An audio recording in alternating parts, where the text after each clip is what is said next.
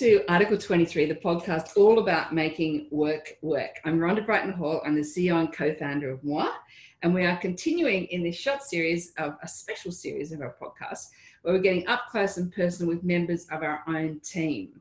And it's been really good fun to learn about each other and to hear about what we think about different things in a really formal, in a formal sort of way. And today we have the pleasure of talking with the wonderful Jess Pollard. Welcome. Hello. It's great to be here. I finally made the podcast after listening to it. oh, you, that's good. We have a guy in Brazil too. Hello.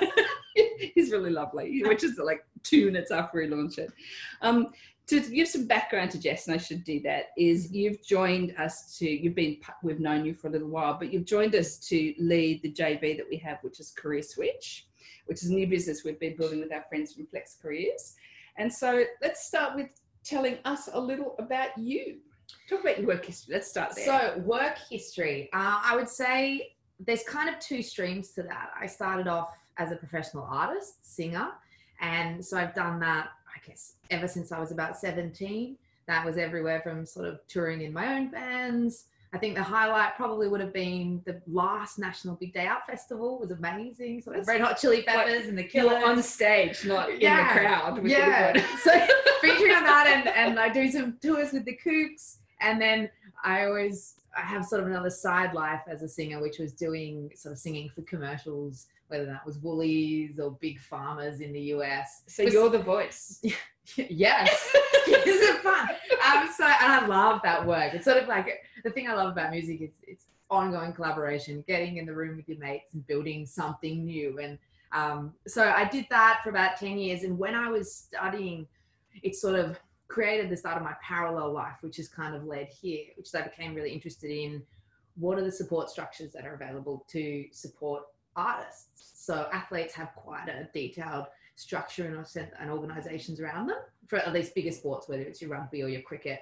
Um, and that kind of led me down a rabbit hole, which, where I said, why isn't there, whether it's the crisis support that we now see with something like Support Act, or even just the holistic care that takes it, um, taking place at any level of the kind of creative career, whether that's, you know, we have something like, I've forgotten the exact statistic. Oh, that's 76% of um, Australian professional artists uh, have some sort of tertiary education qualification. Yeah. So they're like the, the super highly educated group highly educated group, but three, we three quarters. It's amazing. I would not have known that. Mm. And then eighty-one percent of them, after um, sort of study, are going into some sort of precarious employment position, whether that's running their own business, freelance portfolio, casual, juggling arts, non-arts pursuits. And I was like, why isn't there the care and the support structures set up to sort of set people up for success? So I ended up sort of looking into that space and then stumbled, as I think you do in your career pursuit, into more specifically the career space because uh, I became interested in how do you apply creativity when it comes to your career because it is a creative pursuit. Um, it's the building together of different options into your, your own unique uh, display, which yeah. is your career. Yeah, that's and, a great way to look at it. And so ended up going to study a master's in that. And then for the past sort of four or five years have been. That's quite a big rabbit hole. I fell into a rabbit hole. I did my masters in careers. yeah, that's pretty cool. well, it's so, I mean, there's a lot of stories along the way of like, how do you find those things?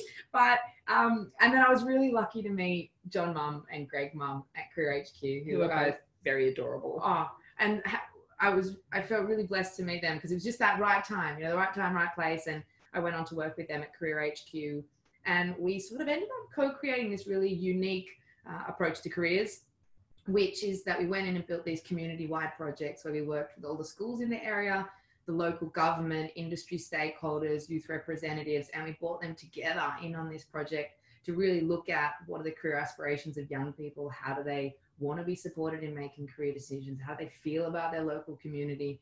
And we sort of, I think in our time working together, we work with sort of over 6,000 young people and there were big projects in Tamworth, in Sutherland, and we worked with a whole range of remote schools. And just the insights coming back from that data, a, I was really optimistic in that it showed the level of aspiration that is out there. Yeah. Um, but also yeah. that there's a, a whole bunch of questions that came out of that around how do we better support young people.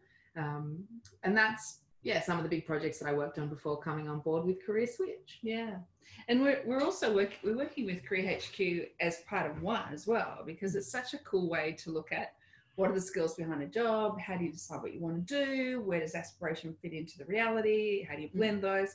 I, I think they're, they're building something really special. It's lovely that, you know, you were part of building that up as well. Mm. So now you're taking all of that diverse background and the rabbit hole masters. like makes you a deep specialist. But um, you're taking all that and you're starting to think about changing careers, the shape of careers, career transition, which is of course where Career Switch is. And already, you know, I just know from sitting and listening and, and talking with you, um, you're thinking and you're challenging of what has been the traditional model of both careers and transition of careers is just, I think, going to change everything. I think you've got a totally different view of the way this should be structured and it's probably long, long overdue. So we're delighted to have you here. Oh, thank you. Delighted to have you here. I, I think it's been we're witnessing just such a, an interesting point in time and being it's so funny. I was watching this show and so I'm 30 and they were talking about elder millennials or like being young-ish. and I feel like I've been really lucky to grow up on a side where A, I'm part of a new generation coming through that sees work differently. Yeah. But also um, attached enough to the different things that were out there that you can sort of go, how do we actually think about this in a different way? Because Yeah. it's not career and life. Yeah. They are one thing. And we're Yeah. witnessing, I think, a, a change from a mechanical approach Yeah. um, and an Oh, yeah. industrialized approach. I love that because it's like we've had this view that we're going, here's my life and I have to stop doing my life to go to work. Whereas actually work is a really lovely part of life often. And COVID has totally shifted the game on that because we're we're seeing into people's homes. I just had you know a Skype call with uh, someone I've never met before, and I'm sitting in her bedroom with her, and you go, wow, our whole work life and also this this family is now sitting, and when you put homeschooling on top of that, there's this complete blurring that makes us reassess why are we doing this. Now we have to we have to start you like we do with all people in Mwah, Okay. which is three words. Yes. So what are your three words that define you, describe you, and you're allowed to change them in the future. But for now, what are your three words? Why those three words? What do they mean? Ooh. So this was highly loaded when I came into the office. I thought this was one of the biggest first tasks of my job was picking these three, but they came surprisingly easier. So first, definitely supporter. Um, I love being in a room where you can bring people together and you can learn about what makes them tick, what makes Yeah. them excited, and to support that. Um, and I really, uh, that is a part of all the work I've, I've done is really how do you support people at all ages and stages and motivate them to want to, um, I guess, create the change they want in their life. Second is definitely creator. Yep, because oh, whether it's music, art, businesses, relationships, the creative pursuit and the bringing together of new ideas, oh, I just, I just love that. And then the third is definitely an adventurer, and this maybe puts a little bit more. Uh, of my holiday weekend warrior self into the three, which is whether it's trail running or snowboarding is another great love of my life. So they're my kind of three. So life of life of service as a supporter, creating something really cool, and a wild adventurer when you stop doing it. Yeah. moment. And That's that's, a the pretty nice thing about the good. office. There's a little bit of adventurer in the office. Like there's there's enough chaos, things going on, new threads, laughter that you do. I, you feel you can bring a bit of that in, which is really nice. You can bring all of that in. We love all of that. so next question. Uh, what's your big ambition? If you could do anything in your working life, what would you love to achieve? I was thinking about a little bit about this because it's a loaded question, and I, it made me think of Miss Congeniality and being like, world peace. I want world peace. We could do Um, some more peace right now. yeah, exactly. World peace. Uh, but uh, I think from where I'm at and the skills I've started to build, I really love to work with great people and teams to sort of build tools, whether it's resources, work on building cultures and systems that really make it possible to support job mobility and equality. Because I, one of the reasons I did come into the career area is I think it's an area where we radically underinvest in how we think about it Mhm. yet it impacts every element of our life and we spend you know over half our waking life doing it and on top of that, it's also a big social justice mechanism in our system Massive. that we Massive. don't actually pay attention to. Um, like if you look at, um, say, when it one of the areas of career sort of education, even looking at high schools, is looking at the amount of women, say, going into subjects, whether it's engineering, ICT, advanced mathematics, the percentages are still not with us. Hmm. And if you can start to tip those scales, and you, you see that in schools where it's bringing the world of work into the classroom, you can start to reshape thinking and reshape aspirations. So, yeah, it's really, yeah, making people think that there's more in the world out there and it's not such a big, scary place and the skills are at your fingertips, I guess. That's a that's a pretty cool ambition, and I think from personal experience, I did lots of maths, and that's I'm a bit of a geek in the maths space. That's everyone knows. But um, I in 1989 did an Australian tour to get girls into mathematics because it was a Hmm. big revelation they were going to do. And so whatever you need to do to get women into science and maths and all those fields needs a different way of thinking about it. So this idea, the sort of career education, opening it up is probably a great place to start because what we've done in the past hasn't worked. They're still doing national tours of now women in STEM, but it's the same idea. I think we often, I mean, there are some conversations around the pipeline and how early that needs to begin. But I mean, so many of our beliefs around career are formed in primary school. Yeah. So it's it's one of those things, is it? And I, I do hope one day very we, true. we create a national curriculum, but that's a whole other rabbit hole. So we're not going to go there. Otherwise, this That's conversation another rabbit will never end. So tell us about your opinions. What do you think makes a great leader? Have you come across any yet in your career? Mm. Given you're a you're a um, what a senior millennial, Elder elder millennial. Um, you shall not pass. what do you think are the great things that make a great leader, in your opinion? What are you looking for from a leader, if anything at all? And and other things in pe- or people that you admire and why in that sort of space?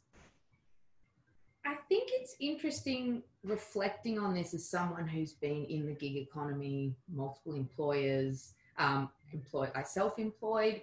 I think it's made me realize that maybe part of our generation being not um, like a range of us not being part of big organizations, we're going to have a little bit of a gap in thinking consciously about this. Hmm. Because for me, it's been more flip flop of like encountering a great leader, not quite realizing it, and then feeling like, wow, that person really helped me to grow.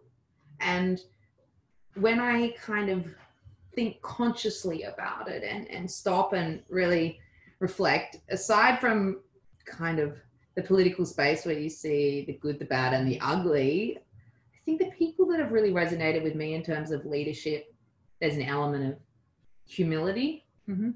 Um, and they have a deep passion for bringing out the best in others and Mhm. creating a space for that i think Mm-hmm. and i mean when you look at happiness in work autonomy is such a big part of that i'm a sucker for an optimist Mm-hmm. like that, that i mean that's why we get along like someone that that wants and will push to see better things and i think a deep level of curiosity is really infectious So And- still growing themselves. I think that's Yeah. that's a great addition. growing themselves and their team and with that's the asking of great questions i think Yeah. one thing my dad always says to me is he loves being in a room of people that are brighter at all the things they do than him he just gets to sit there and Yeah. sort of go like tell me more That's an awesome Um, philosophy. and i think yeah so it's that bringing everyone up to your level leadership in that and you meet people who've done extraordinary things and they have this way of creating a space for you in a room and making you feel like your story is heard valid and that you bring a new perspective on the world that's not better or worse it's just different Yeah. yeah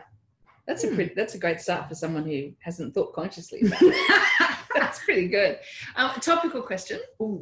Uh, the experience related to COVID has it changed the way you work? yes i mean one backdrop to this is i spent nearly six weeks almost solitary Wow. so saw one one person Sorry about that. Yeah, that's right. So almost something like six weeks, not even a cat or a dog. oh wow, Um, that's that's When- big. it was funny. Judith Lucy was on the project, and she had this doll that she was joking about hanging out with, and I empathized with that. I was like, "Oh no, this has been a tough time." Um, I think it has made me reflect on how much I love being around people and uh, having the experience over the last two weeks of coming back into an office, the laughter, the incidental conversation, the incidental learning, and that space to be with people is Mm. really special. So, and I think one kind of strange analogy that came to my mind is like non-verbal communication. We can easily, um, how do you say it? So we often think words are our most powerful tool, but it's something like I don't know, whatever percent over fifty percent that is non-verbal. And I think maybe it's similar with the office. Mm. We're not quite conscious of all of the other things that it brings to us. Yeah. Until yeah. you sit That's- at it and you a nice way to look at it. and you go like, oh, wow, no, there are all these elements that I haven't quite considered, but that are hugely joy bringing, connecting. And, yeah. and work for me is about community and people. So Yeah. getting in the room together is amazing. Yeah. Yeah, you and me both. I'm not really a person who can stay at home. for too long. so back to you personally then. What's the work today that you're most proud of? And what are you excited about doing now?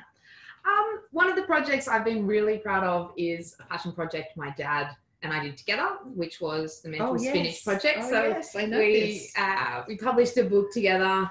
It was both. I'm proud of it because it was amazing to have that experience of writing the book with him, but it was also our way to kind of chew the fat on what does life look like? How do you create frameworks for rethinking and for reconsidering for transition? And so, yeah, we released Mental Spinach. I think we've sold over 4,000 copies of that. And oh, okay. and. That's one of pretty the- cool. I have one. woohoo! and I think I one have two. I bought one for me and a friend. and it was a real give back project in that every dollar we made went to education charities. So we Yeah. also got to contribute to charities that I really believe in, like Australian Schools Plus, Story Factory. We'll Um, put the link to that up because it's actually a good book too. no, thank So, you. yeah, She's like, it's I'm biased. I'm biased, but we'll put it up so people can have a look at it. I'd really like that. so yeah, really proud of that, and uh, I'm very excited about taking on this role and coming Yeah. together and and when I've had the chance to kind of meet all the team, the diversity of strengths is really amazing. So getting the chance to kind of bring that together into exploring the question in a deep way of how do we reconceptualize and I think breathe some life that would be into nice career change. transition. I mean, so I, that's something that I'm really excited about is bringing bringing to life that process and bringing it to to people in a more holistic way. Like Yeah. the future of work, it's a really real thing, Yeah, and transitioning skills, it's very real for a lot of people, and we're seeing that more than ever. But we also can talk about that in a way that's inclusive, creative, possible, confidence building, yeah, like I like the stat. I think it's always helpful that it looks like in the future more jobs will be made, but they're just going to look different. yeah. And we all look different as we grow ourselves and we grow our lives. So true. And the best job you ever have in your life is the one you just made up yourself. The one, like a couple of times, I've people give me a job spec, and I've just said, I don't really want to do that job, but I like to do this job, and I've written back to them with a different one. Mm. They're the two best jobs I've ever had in my life. Ah. And so I think that creation mm. of the job you want to do and will be really great at, make mm. a great contribution. I think, yeah, so much possibility. And what's beautiful about any sort of transition process is it's a consolidated time to think about it. Like Yeah. life is busy, people are busy, Yeah. and so having a moment to press pause and go, okay, what next? What, I, what do I want to do, not just what I have to do? Yeah, Any final thoughts from you? I'm conscious the two of us when we talk. This Well, could beyond this be a two-hour podcast. Um, final thoughts. Uh, just how beautiful it's been to join the team, and I can't wait for more conversations uh, off the air. Um, and We it's really been an e- example of yeah, how you can kind of fall into a family. And I and another thought, because you know you don't know where these podcasts are going to or who's listening. I've been chatting with quite a lot of people, and it's a really hard time for a lot of people for different reasons, whether that's financial, social, Yeah. and I think that cutting yourself some slack and how do we be kind, not just to ourselves, but to others, and sort of I think taking this moment in time to learn the lessons we can about how do we work together, collaborate, look after each other, and take a moment for yourself just to do something fun today and something that kind of brings life and a bit of joy to the day. It's self care, Yeah. bit of other care. Actually, yeah, it is really. It, that's a great way to end because it's really true. Mm. So thank you very much for joining the podcast. I'm sure it'll be the first of many, and for being so open and honest and bringing. I mean, you've really brought your background to life, and it's. You, I think we're just going to learn so much from you. I think it's going to be great fun. Um, that's a big mwah from me and from the rest of the team. To stay in touch with our community, jump on our newsletter, or better still, join our community of subscribers. You'll have an access to a whole bunch of things that we have on our site. Um, you'll find us either on the website www.mwah.live or just jot us an email at team at mwah.live. Big mwah from us. Thank you. Bye, guys.